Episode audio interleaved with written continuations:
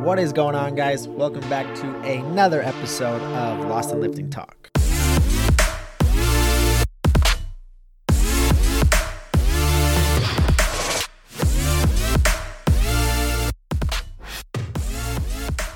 Hopefully, you all are having a wonderful day wherever you're at, whatever you're doing. I hope things are going well for you all. I just got home. I've been at the gym all morning, got in a good workout with one of my buddies.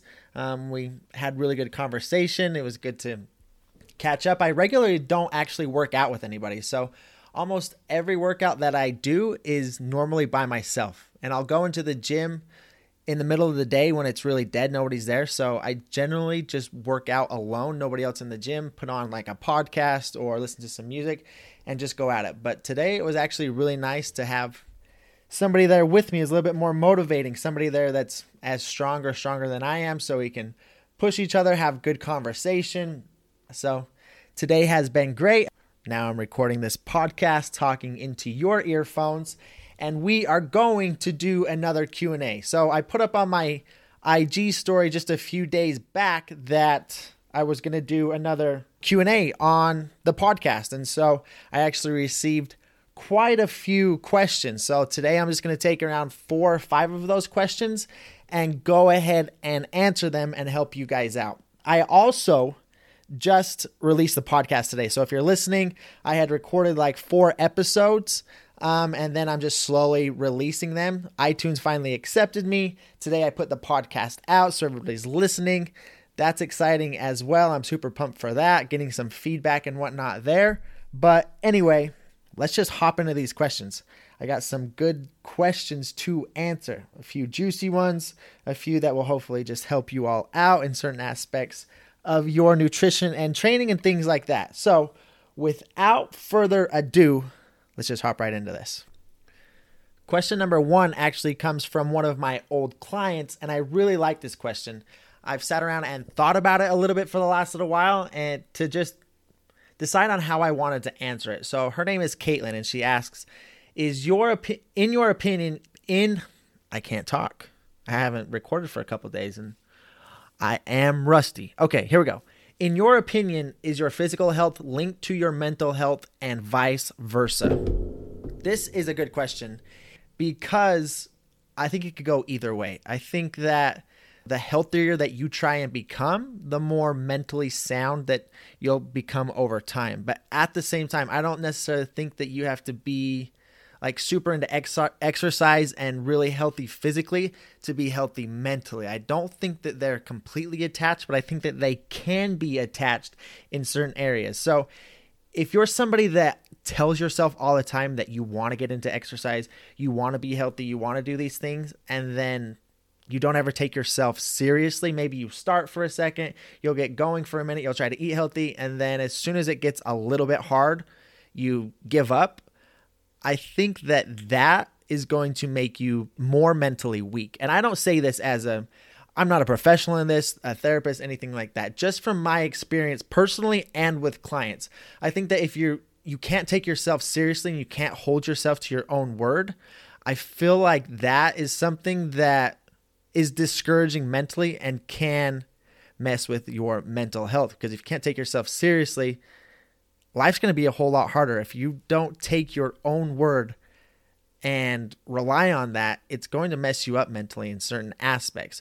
With that said if you're into health or you just get into a healthier lifestyle you try and fix your nutrition not fix but if you try and obtain better habits start eating healthier start taking care of your body take care of your health make that a priority automatically your head starts to clear you take on this extra purpose with your body and your life that just kind of clears things out for you. I know when I first started, I know what the gym for me has done as a whole. It's helped me obtain grit, it's helped me obtain structure, and it's helped me through hard times. The gym isn't always easy. There's certain as- there's days where you're just tired you don't want to work out and the times that you go and do that are the times that make you stronger mentally emotionally everything like that if you're sticking to your word at all times even when you don't want to do the things that you've told yourself you're going to do, that's going to make you mentally stronger and it's going to make you take yourself more seriously so that in other aspects of your life,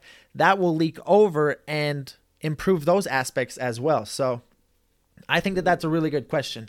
What do you guys think? I'd like to know your answers to that question. So if you want, go leave them um, in my DM on my Instagram and let me know what you think. But that would be my answer.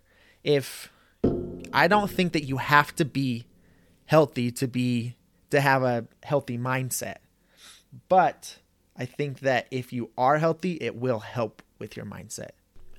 The next question comes from Instagram handle Clara Spackman. What's your favorite sex position? I feel like that's a very inappropriate question for a podcast. So we're going to move on to the next. All right, here's a better question.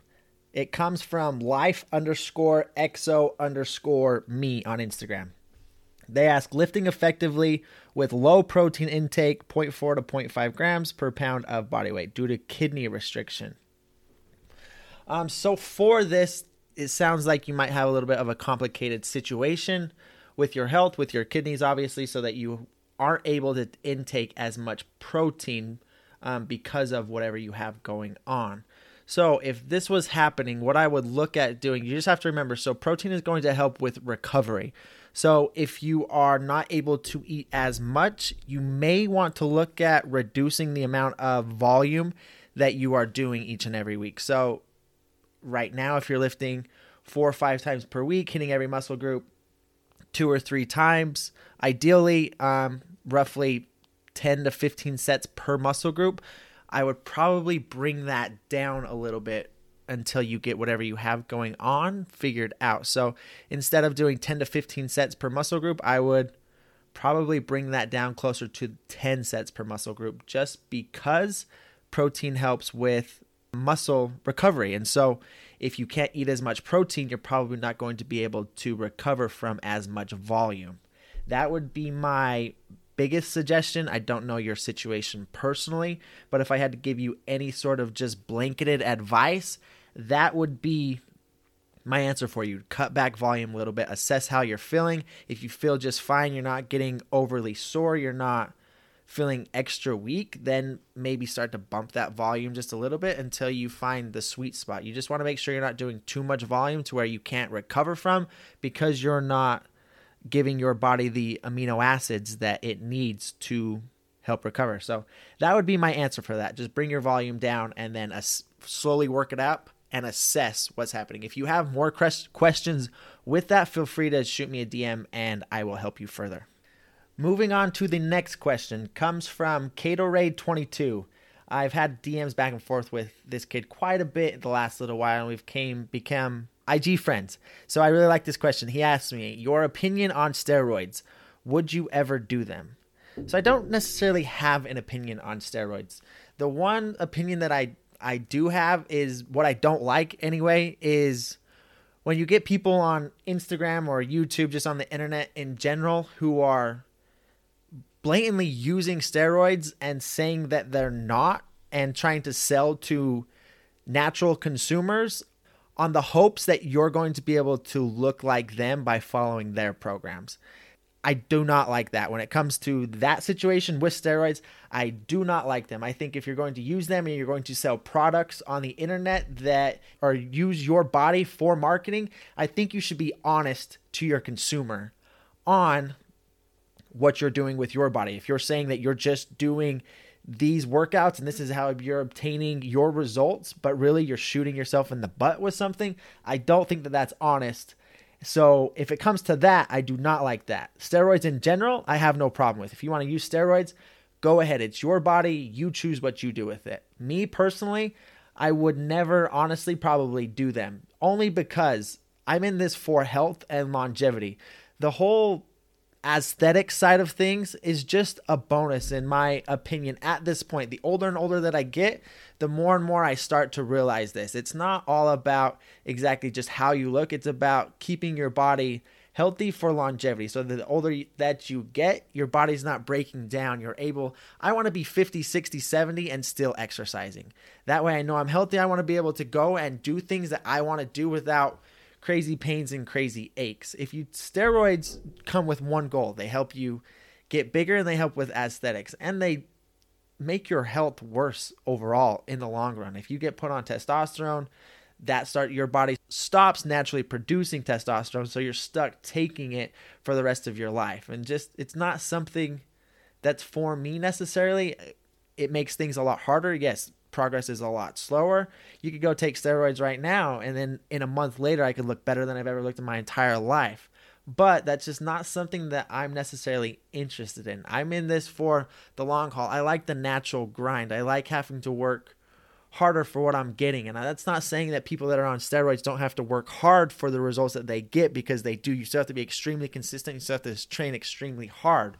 But it's just not something that I see myself doing. To be 100% honest, I see as I get 40, 50 years old, if my testosterone levels are really down and I need to use TRT to bring levels back up to more of a natural state, I don't see any problem with that. I would probably do that if I needed to as I get older if my hormones are out of whack and I can take TRT to bring hormones back up to normal levels. That's something that I could see myself doing.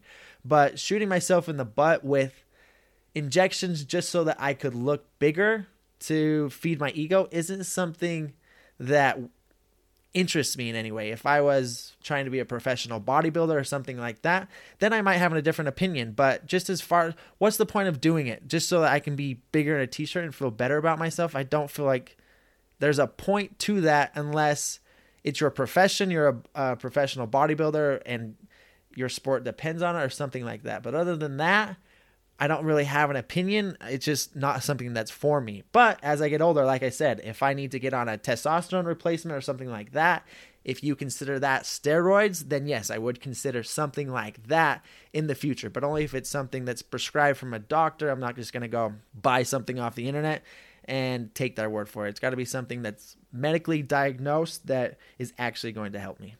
All right, all right. The next question comes from Randy Lin Way. This is a really good question as well. She asks, "Do you make separate meals for your kid, or do y'all just eat the same thing? I hate making two meals." So our house is a little bit different. My wife and I regularly don't eat, don't cook our meals together. So we're a macro counting household. So we don't. So I come home, I'll cook my food because I need certain serving sizes, and then she'll cook her food. I don't necessarily recommend that if you don't want to do it, you definitely don't have to do it that way. But that's just how we choose to do it. We're a little bit OCD around here. We hit our macros on the daily, and so we generally cook our meals separately. And then for Charlie, our daughter, she is a very, very picky eater. She likes top ramen. She's now just getting into chicken nuggets.